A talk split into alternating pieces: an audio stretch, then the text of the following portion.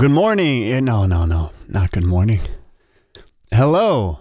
Welcome to Destiny Midweek, the podcast that takes a deep dive on our Sunday morning messages here at Destiny Church. My name is Mark Bell, and I'm joined with Pastor Matt Bell. Hey, Matt, how are you? I'm doing well. How are you doing today? Oh, I'm doing great. It's a beautiful day in San Antonio. The weather has been spectacular. It's a little warm, but not too warm. Staying in the 70s, which is okay. It's it's cool enough that you don't have to kick the AC on. You just open the windows and enjoy God's creation. That's right. How was your weekend? Had a had one of the best weekends of my life. Oh, really? Yeah, it was just so wonderful and chill. Just had such a great Friday. Friday we took our kids to the zoo for school Oh, wow. uh, field trip. The weather was amazing. What was what was your favorite Um, exhibit or animal? I like watching the monkeys. Mm-hmm. It's just amazing how they can swing so effortlessly. That's fun to watch. Um, but probably my favorite thing was the snakes. Really? Yeah. They were they, they were feeding a python. He was eating rats. Oh, wow. I haven't seen that before. And uh, man, there was just I, I just got the chills when I was staring at this rattlesnake. I mean, I just got down and put my face right in his face, and he was Mhm. just looking at me, and I I just got the chills, the heebie-jeebies. You know, where you just go, ugh. and so I just kept doing that. I go from uh, you know aquarium to aquarium, from snake to snake, and just freak myself out because Mhm. you have this like flight reflex Right. in you that like everything in your subconscious is screaming at you like danger, danger, danger. And what else what else was fun is a lot of those snakes you know they they camouflage themselves. Mhm. And so you'd just kind of walk up, and I, I would walk up and think, like, okay, if I was walking through this landscape, I would approach the, you know, their exhibit with that mindset, and I don't see the snake anywhere, right? And so then I would start looking for it, and I would have to look so intently and so closely to to see it. And I'm like, if if this was out in the you know, in nature, Right. I'd be dead if this thing bit me. I mean, this thing could totally bite me and I would never see it. So that was a little unnerving. So there could be times where you've walked past one and, and just never knew. I'm sure. I'm certain of it. Mm-hmm. I'm certain. So that was Friday. And then Saturday, you know, because you preached on Sunday, Oh, that's right. Yes. I just like played out in the backyard with my kids for like four or five hours and was just thinking, man, this is so nice not having to be thinking about preaching tomorrow. And we were talking a little bit yesterday that this, I, I realized in that that this was the first Sunday I hadn't preached all year, not just at Destiny, but when I've been gone. Mm-hmm. I've been preaching at other churches or in Japan or whatever. And I thought, wow. So this this is what a, a Saturday is like. Th- this is great. Yeah. This is a real Yeah, it is nice. Great day. That's cool. Cuz every Saturday I'm just like grinding my gears thinking about about Sunday, you know. I'm glad I could offer you some relief, some Yeah. peace in your life. Yeah, so how was your Saturday? No, it was good. Relaxing? It, it was. It wasn't too bad. I came over here for a little bit, get some things ready for for Sunday. But uh, yeah, we had a good time. Sunday was a busy day. Of course, I spoke, and then we had a practice for our children's program, which is going to be really great. One of our youth, Caroline Guajardo, wrote a children's play It's awesome. for Christmas. And so we're going to be doing that on December 11th. And so we had a practice. And then when I got home, the family wanted to go to Fiesta, Texas. So I didn't really get a rest, which was fine. It's always great to get outside, especially when the weather's great. More Christmas decorations are coming up. okay. So that's good. That, that, that kicks off this weekend. So, you know, growing up, we did not listen to Christmas music or watch Christmas movies until after Thanksgiving. That's right. And I've I've sort of tried to hold on to that a little bit, you know, trying trying, you know, I'm not a communist about it, but I I, I try not to listen to Christmas music myself personally. My kids will watch Home Alone 2 in July and I'll say, "What are you do- what are you guys doing? What are you Right. watching?" You know, but I don't like turn that off. Yeah, But I think you're that same way, right? I am. I Like you're not putting up the Christmas tree till after Thanksgiving. I usually don't. This year, I, I'm starting to feel a little bit of liberty. Oh wow, you're I don't know. You're being I- worn down. I think if it's it's the weather. It's been so cool, and it usually isn't this cool. right. And so, and this year Thanksgiving is the latest it could possibly be. It is. So, So- I feel like if we wait until the very end, if we wait till after Thanksgiving, we're robbing ourselves of days The Christmas. to enjoy Christmas. So if Fiesta is doing their Christmas decorations, you you you feel like you can go even before Thanksgiving and experience all that. Yeah, last year was the first year that we that we did do that before Thanksgiving, and it, it felt a little dirty. It just felt maybe like I was cheating a little bit. But I think I'm just ready to do it. Yeah. But I haven't I haven't quite like I'm not listening to Christmas music. I used to be really bad. Honestly, if I was at the mall before Thanksgiving and I heard Christmas music, I would run out of that store. Well, yeah, but but there's just nowhere you can go now. Right. You know, because of retail, they've pretty much just skipped the fall season and Yeah, after straight. Halloween, right. it's straight to, to Christmas. Like Starbucks usually has the Thanksgiving blend coffee that they sell that I like. Yeah.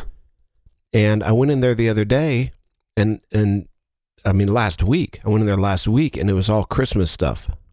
And I said, "Hey, do you guys have Thanksgiving blend?" They said, "No, we we we sold out. We don't have it anymore." I said, "It's not even Thanksgiving yet."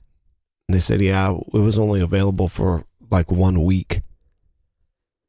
Yeah, it's it's ridiculous. So, you know, it's all about money and, and trying to make as much money off of Christmas as possible. So, And I think that was part of it too. Like growing up, that just made Thanksgiving Day that much more special. It was like the official kickoff of Christmas. But as I'm getting older and family dynamics change, our Thanksgivings look a little different and traditions Right. and stuff change. So, but there was a couple of days ago, it was really cold outside, and I, I asked Alexa to play a Christmas song, and my girls were like, No, you can't. What are you doing? It's not Thanksgiving. Like, you can't do that yet. So they're they're keeping me accountable, that's good. which is gotta- good. You got to have those accountability structures in your life. So I'm I'm curious about those who are listening. I know we've gone on for 8 minutes now about Christmas and Thanksgiving, but do you listen to Christmas music? Do you put your Christmas tree up before Thanksgiving? Let us know. Send us a text to the number that we don't know and you can email us at podcast at destinychurch.cc. I'm curious where all of you guys are at. Yes, we would love to know what you do. So before we get into talking about Sunday's message, let's uh, dive into a couple things that we've got coming up here at the church. So Thursday night, November 21st, 6:30 p.m., we are having a ladies fellowship. Ladies Fellowship. Yep. So all the ladies of the church are invited. Doesn't matter. So all the ladies of the church are invited. We are providing childcare. So I'll be putting a team together to watch your kids. If you want to bring your kids, if that'll help you get here, do it. Yeah, it's We- gonna be it's gonna be really great. Last night, me and Heather were were going over her notes, and she was saying, "Is this? What do you think about this?" And you're gonna be learning about Anna Mm. from Luke chapter two. It's gonna be awesome. And uh, actually, November the 21st is also our wedding anniversary. Me and Heather. But Wow. she's she's super excited about That's Uh, really cool. coming and sharing God's word with the ladies. And yeah, so it's going to be a great night. And then, men, this Saturday, uh, this Friday and Saturday at 8 a.m., we're having work days here at the church where you can come and help us get some uh, work done that we're going to be doing on our stage. So if you've got a drill, come and bring that. We're going to need that. And uh, yeah, just come and give us a hand as we want to do some renovations, a couple days of work. Will be awesome. So you preached on Sunday, I did. Romans chapter 8, the fifth installment That's right. in this series, and you were in verses 17 through 25. 17 to 25. So now I get to ask you, how did it go?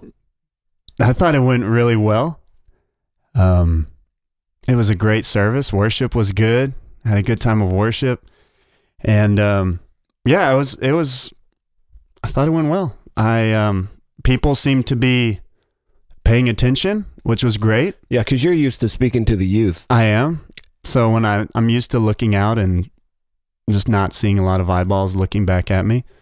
So that was really cool. They they seemed to be attentive to get my cues when I, you know, were would expect a a man or maybe a laugh or something. They were Right. along with me, which is great. Yeah, adults are so easy to speak to. Like after, after you know, because I did youth for seven or eight years, and then you go and you talk to adults, and it's like, man, this is easy, Yeah. you know. And several times I've gone now since being the pastor and spoken at youth camps and youth conferences, and I'm like, man, this is so much work, you know Yeah. just trying to keep their attention is like I- could probably light myself on fire and still only half of them would be paying attention after 30 seconds. Yeah. So, So I got a lot of good feedback from people, which was very encouraging. yeah. And uh, I don't know if, if that's just because I went a little shorter than maybe they're used to. So they were Really, uh, how long was it? I didn't even pay attention. It was, I think the the official timestamp on it was right at 34 minutes. Yeah. So a little shorter than than you would usually go, but Yeah. Well, Um, obviously you didn't, you know, bring the full counsel of God's word like I normally do. So oh, okay, yeah. So, but I I thought d- it I was did- great. I I, thought you, I thought you did of- a great job. thanks. and uh, yeah, I I heard nothing but really great and positive things. Awesome. So we were talking about suffering, Yeah. which um oddly, it's it's one of my favorite topics in the Bible. Why do you Why do you think that is? I think just because of what we've been through as, as a family and the things that we've gone through, and that suffering, I really feel like what we've been through brought me to the point where I really understood the gospel and that the message of the gospel wasn't really real to me until I went through some suffering and that it became real. So, So would you say that you weren't saved before then? I don't know. Really? Yeah. So Jesus would have come back in 2001. No, I yeah, I was saved. Okay. I was saved. I, I believed. You've grown. yes, I believed in Jesus prior to that, but really understanding, You have a deeper understanding. yeah, and Right. so, and I, I, I, so I feel like I'm, I'm closer and more understanding in my walk with God now because of suffering than I, I would be if I didn't go through those things. So I enjoy, I don't know if I enjoy it, but I try to communicate that with the youth a lot and with people that I talk to. Like, stuff is just going to happen in this life Right. that isn't good. Right. But that doesn't mean that God is upset or angry at you or that he's turned his back on you. It could just mean that he's he wants to grow in your life. He wants you to grow in him and trust in him and so that's what this uh, passage was all about, suffering and how God can use that, but how how you can endure it by understanding what he has promised you. Right. and so that that was something I was trying to communicate and really at the beginning wanted to lay out like what being an heir of God looks like. Because a lot of times we just think that we're saved and yeah we're going to heaven and that's great. We're we're a child of God. But really there's so much more to that. And Exactly. I think thinking about that daily and really having an understanding and your faith being rooted in that will allow you to go through things in life that you weren't anticipating or you definitely weren't asking for. Yeah, I remember going through, you know, when dad died and trying to, you know, reconcile what I believed about God's blessing and walking in in his goodness, yet walking through this very difficult season as a family and as a church and didn't really understand, you know, trying to process like how could this how could this work?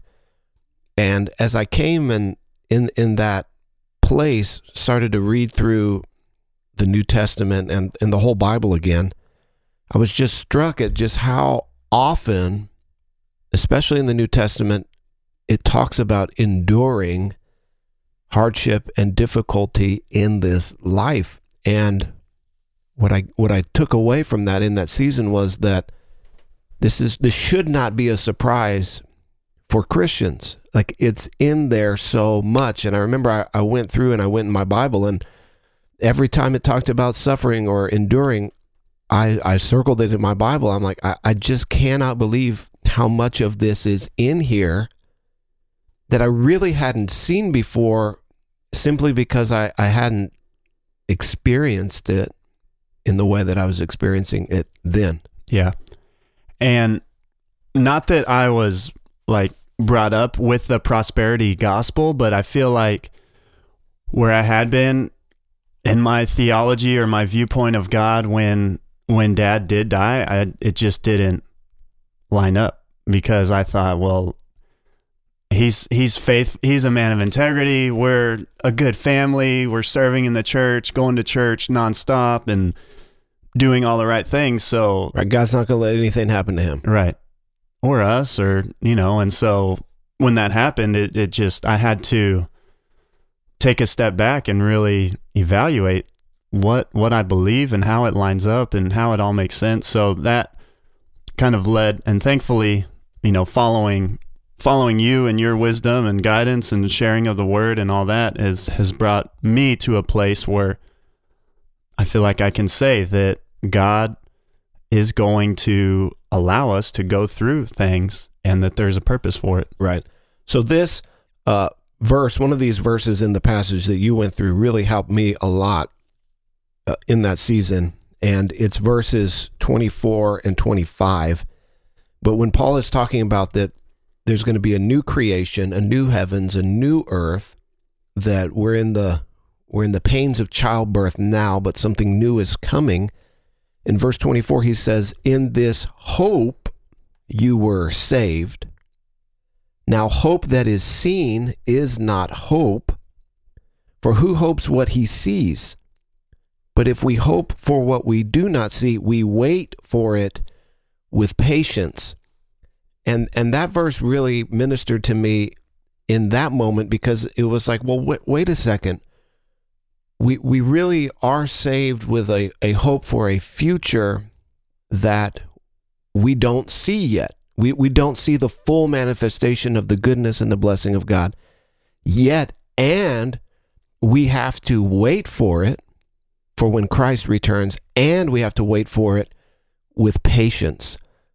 And so that verse just it helped me to orient my heart and my perspective in that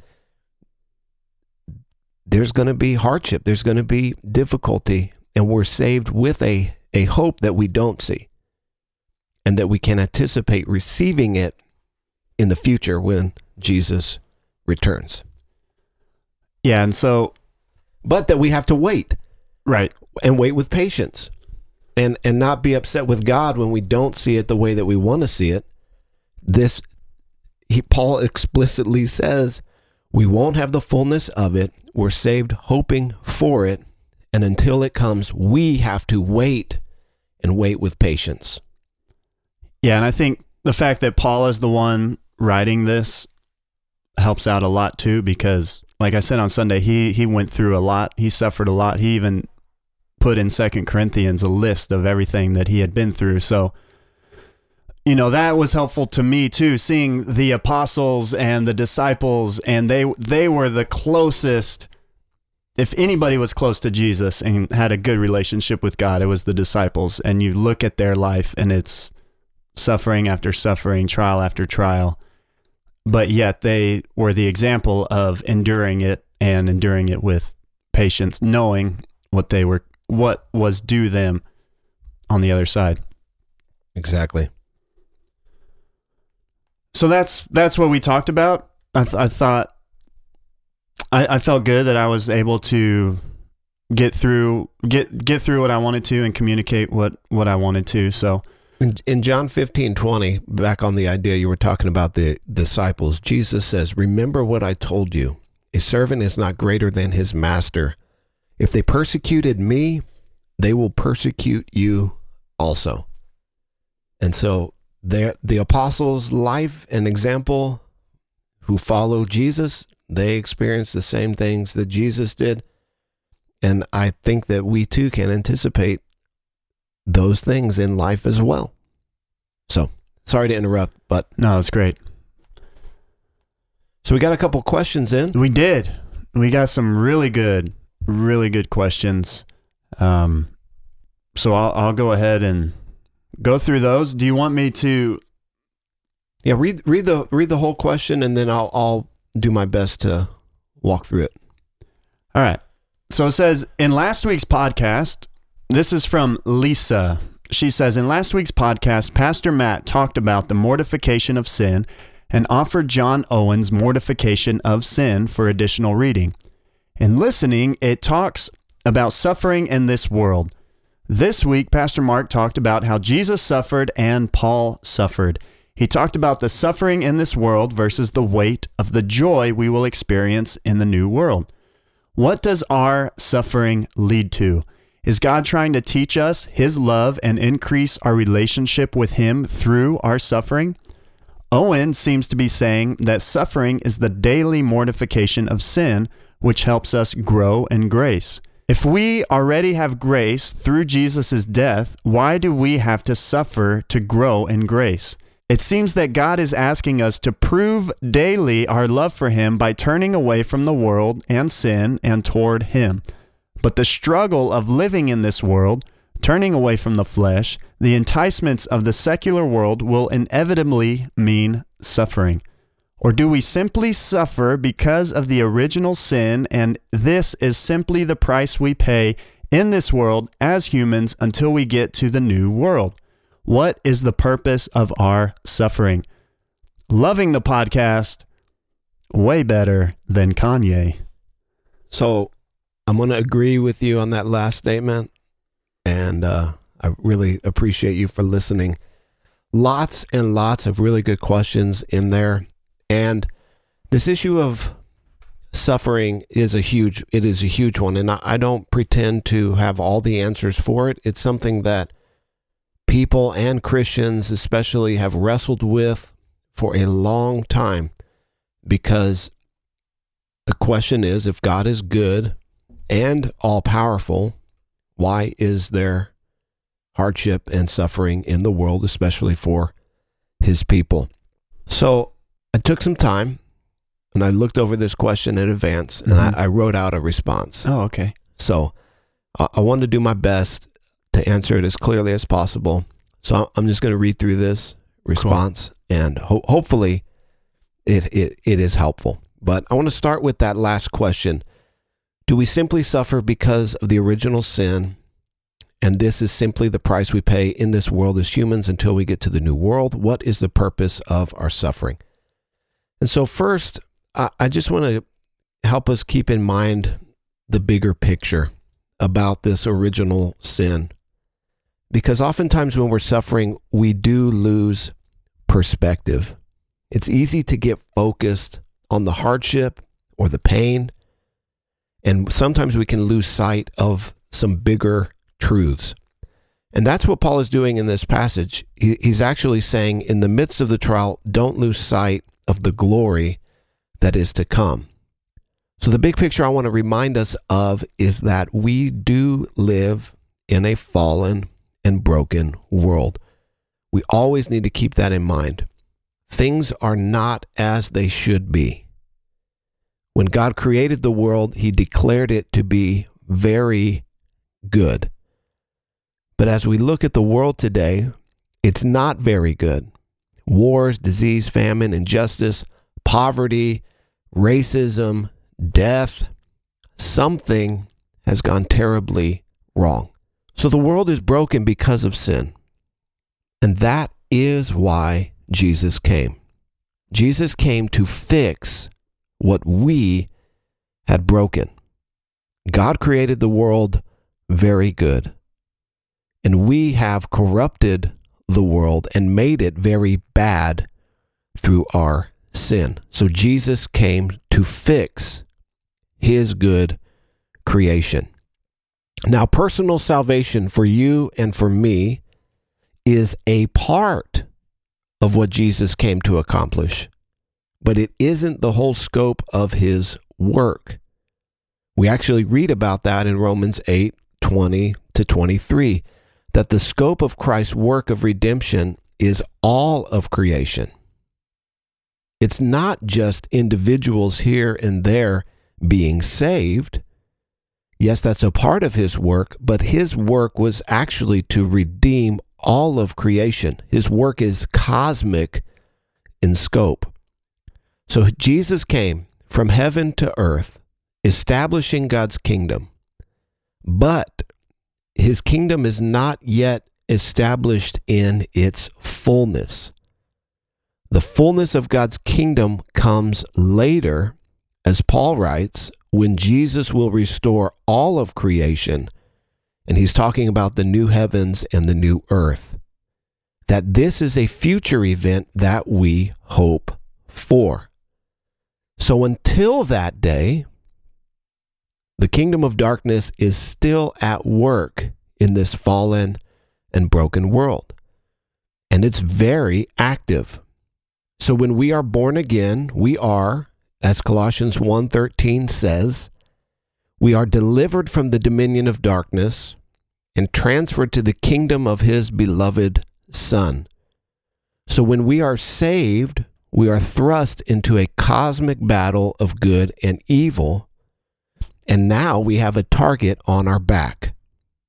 Just last week, I had a lunch with a brother from the church who was telling me of the attacks that he has been under as a family since he gave his life to Jesus. That before he had really dedicated his life to the Lord, kind of living in the world, everything was kind of going all right.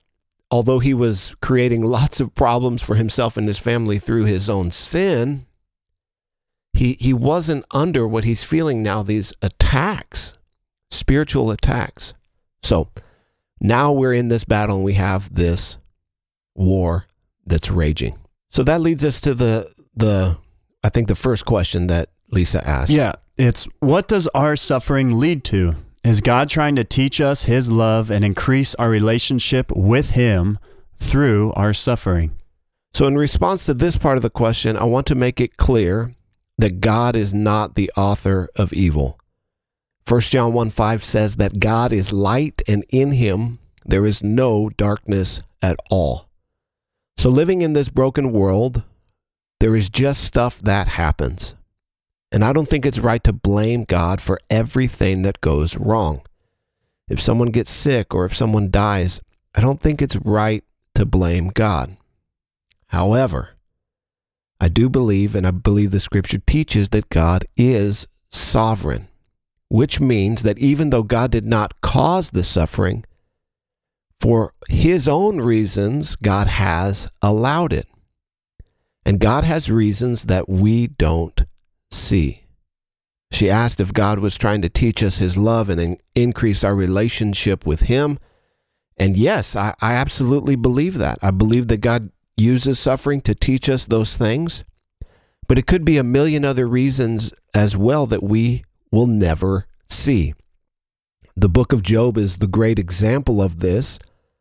God did not cause Job's suffering, but he did allow it. And it's for a purpose that God alone knows. God never explains himself to Job. Just read Job chapter 38, and God basically says, Job, I am in control And I have reasons and purposes that you cannot understand and that you will never understand. Yet, it's your job to trust in me. Going back to her question, she says Owen seems to be saying that suffering is the daily mortification of sin, which helps us grow in grace.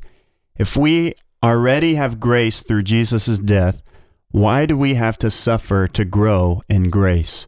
You know, it's a funny thing that when things are good and easy, we don't recognize the grace of God in our lives. We so easily become accustomed to comfort and even begin to feel entitled. So oftentimes it is through lack and pain and hardship that we learn to see and recognize the grace and goodness of God. We also don't grow when things are easy. It's only through difficulty that we grow as people. Personal growth comes through difficulty. That's why people who have never been through hardship, who have everything easy in life, we call them spoiled. They just had everything handed to them. If you've had everything handed to you, you've never had to work, you've, you've never had to go through hardship, pain, loss, or suffering, you will be a person of weak moral character. And so it's this it's this dichotomy, it's this strange thing of going through these things that we grow as people. It's also through suffering that we grow in grace towards other people, that we learn to identify and, and be empathetic towards others when they're going through a hardship that we have been through. And you can look at 2 Corinthians chapter 1 verse 4 for an example of that. So I once heard that a rubber band is completely useless unless it's being stretched. That until it's it's being pulled and stretched that it has no worth, it has no use. And so I think that goes along with what you were saying that in us being stretched and us going through hard times and us facing difficulties, it really does allow us to grow. Right. Yeah, it it I mean, I think about the things that have produced growth in my life and it's it's always been a, a it's always been difficult, you know. It's always difficult to whether in leadership or in my marriage or in my parenting, it's it's striving through a hard thing, whatever it is, that you are strengthened and that you you step up to another level. So the question keeps going.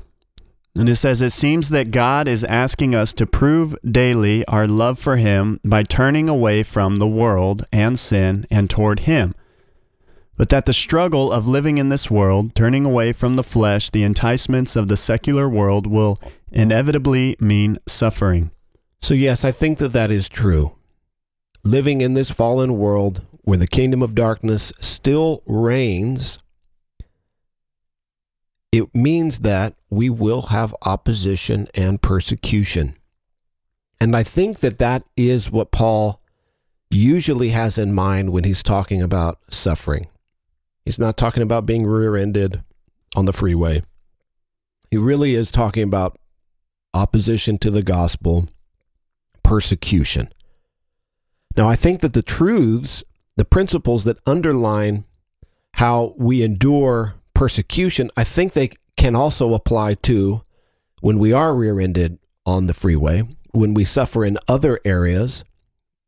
But I think that in general, it's talking about this battle between good and evil and what we experience because of it. Now, as far as God asking us to prove our love for Him, I would encourage you to, to read John chapter 14. But in verse 15, Jesus says, If you love me, you will keep my commandments. Verse 21, he says, Whoever has my commandments and keeps them, he it is who loves me. And he who loves me will be loved by my Father, and I will love him and manifest myself to him. Verse 23, again, the third time in this chapter If anyone loves me, he will keep my word, and my Father will love him, and we will come to him and make our home with him. Verse 24, Whoever does not love me does not keep my words And the word that you hear is not mine, but the Father who sent me. So, yes, I don't know that uh, we have to prove our love to God.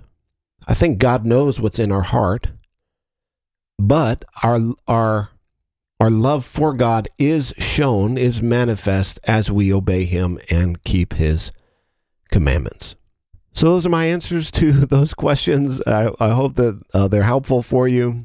And again, th- this is a very uh, intense subject for Christians today, especially because it it appears that there are so many other people who teach that when you are saved and you come to Christ that your life will be perfect. And if if you have enough faith and you believe God that you won't endure difficulty and, and hardship. But what I've learned is that that's when you need faith. And when things are going easy what do I need to believe God for? I have everything that I already need and want and that it's it's an easy life that produces um, a lukewarm heart and a lukewarm spirit.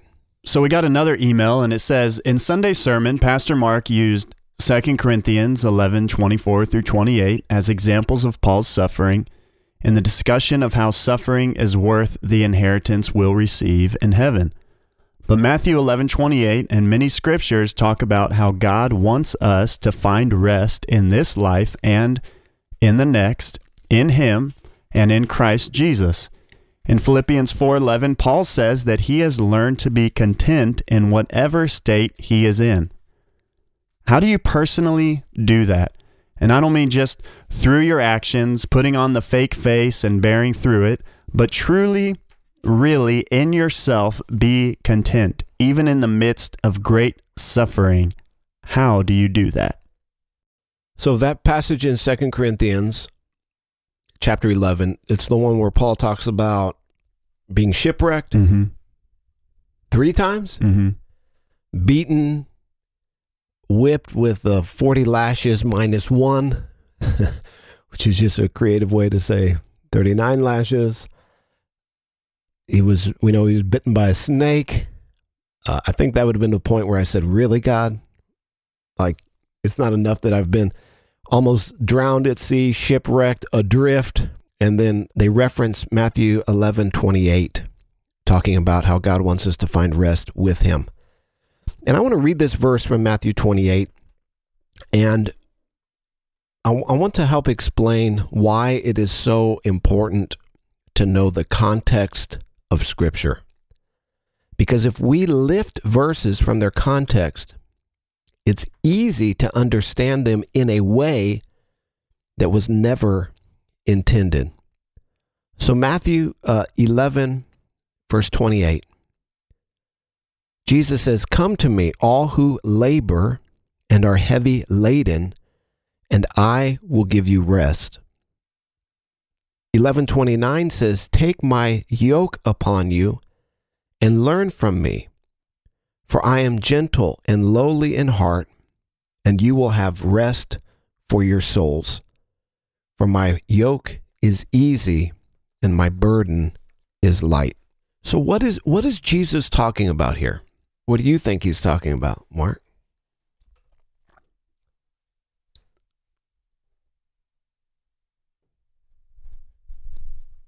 Okay.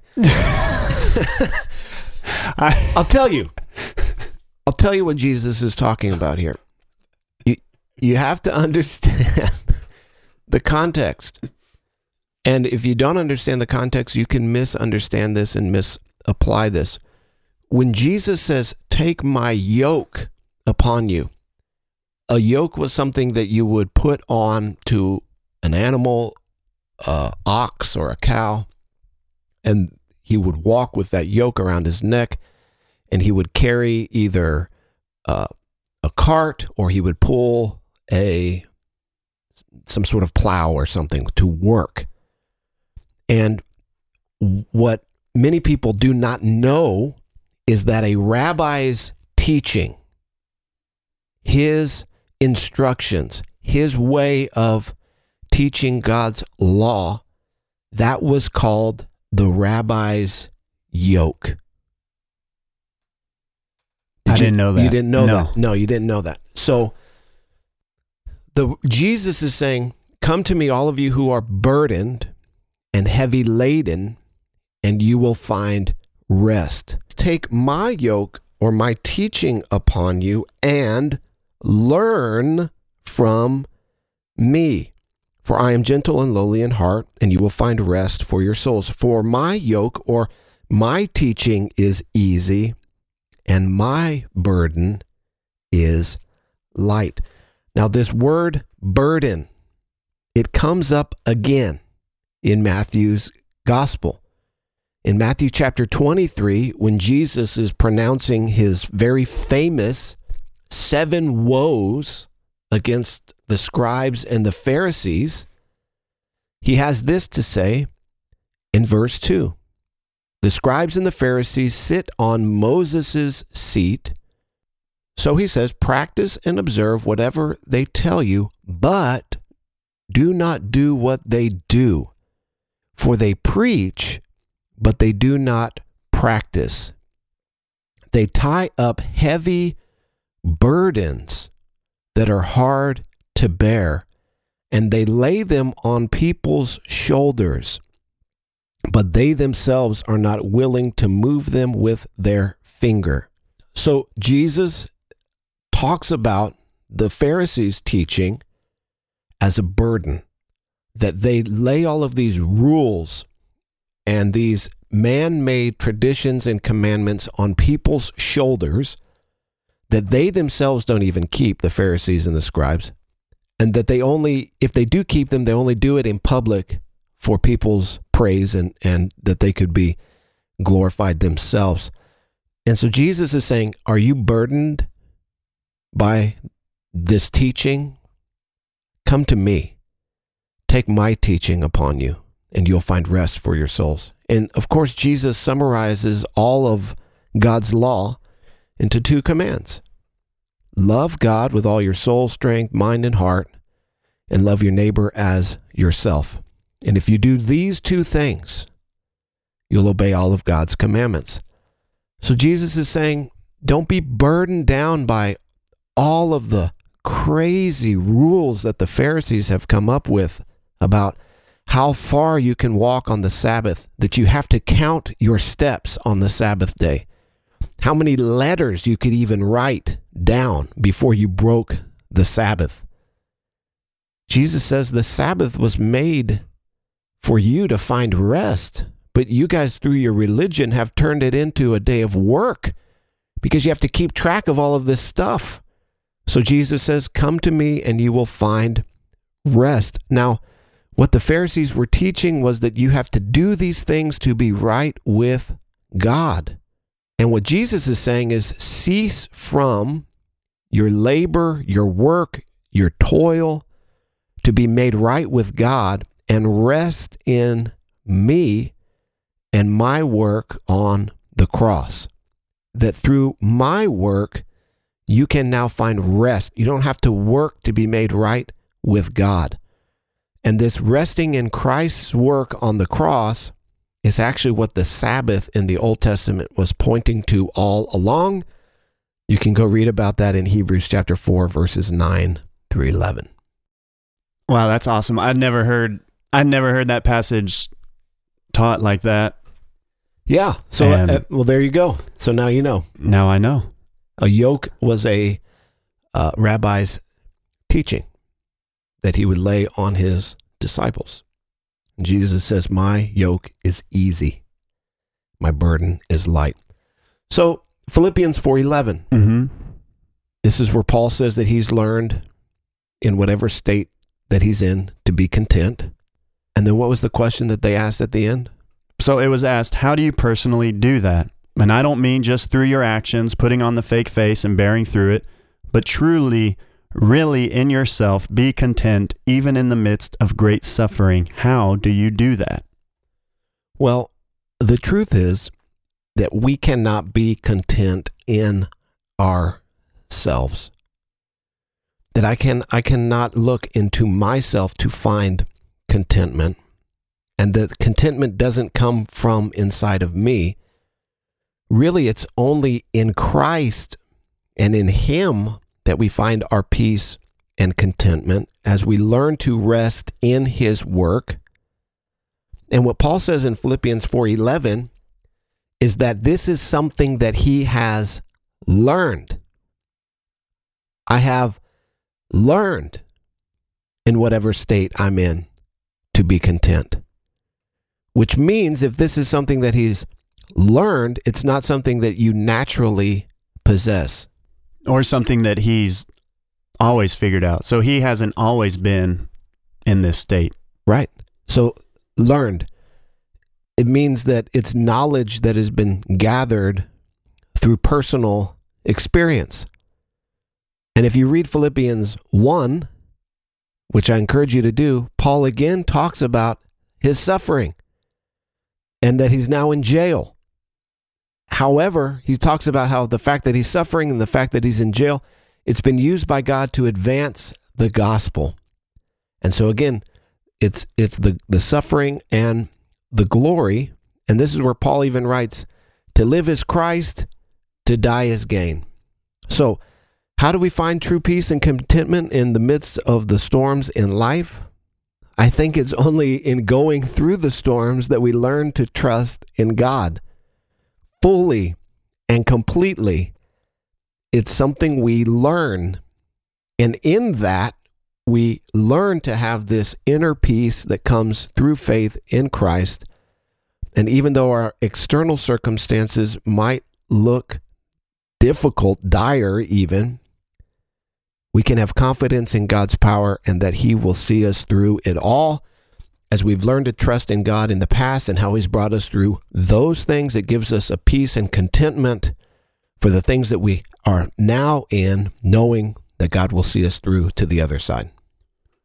Right. And that's that's how I ended on Sunday saying that the reason why we suffer is so that we can be made more like Jesus and everything you were just saying as you go through those things as you your faith deepens, you rely on God, you trust in God to see you through. Once he has seen you through, I believe that if you have kept your faith and and looked to God that you will look more like Jesus on the other side of it than you were at the beginning of it. Right. Absolutely. Okay, really good questions. Yeah, thank you for those. And I, I hope that this, I, I think that when we get questions in, we have a, a little bit deeper, you know, Yeah, that's Discussion. why that's why we're doing this podcast right. so we can have those discussions. So I know that that blessed you. It blessed me just hearing Matt share his wisdom and knowledge on the word. And so continue to send in your questions. We that's why we're doing this. We love getting your questions. Sweet. So we're next Sunday we're in week 6 of Romans 8. You got a little tease for us? Yeah, we're actually going to be covering one of my favorite verses in the whole Bible, maybe what is my life verse. And of course, it ties into what we've been talking about today and all of Romans 8. And that's Romans 8:28 that God works all things for the good of those who love him and who are called according to his purpose. So we're going to be diving into that and other verses on Sunday. It's going to be awesome. Encourage you to come, be ready to receive, and even invite a friend. I know it will bless them as well. Awesome. Well, that's going to do it. Destiny midweek. Thanks for listening, and we will be talking to you soon.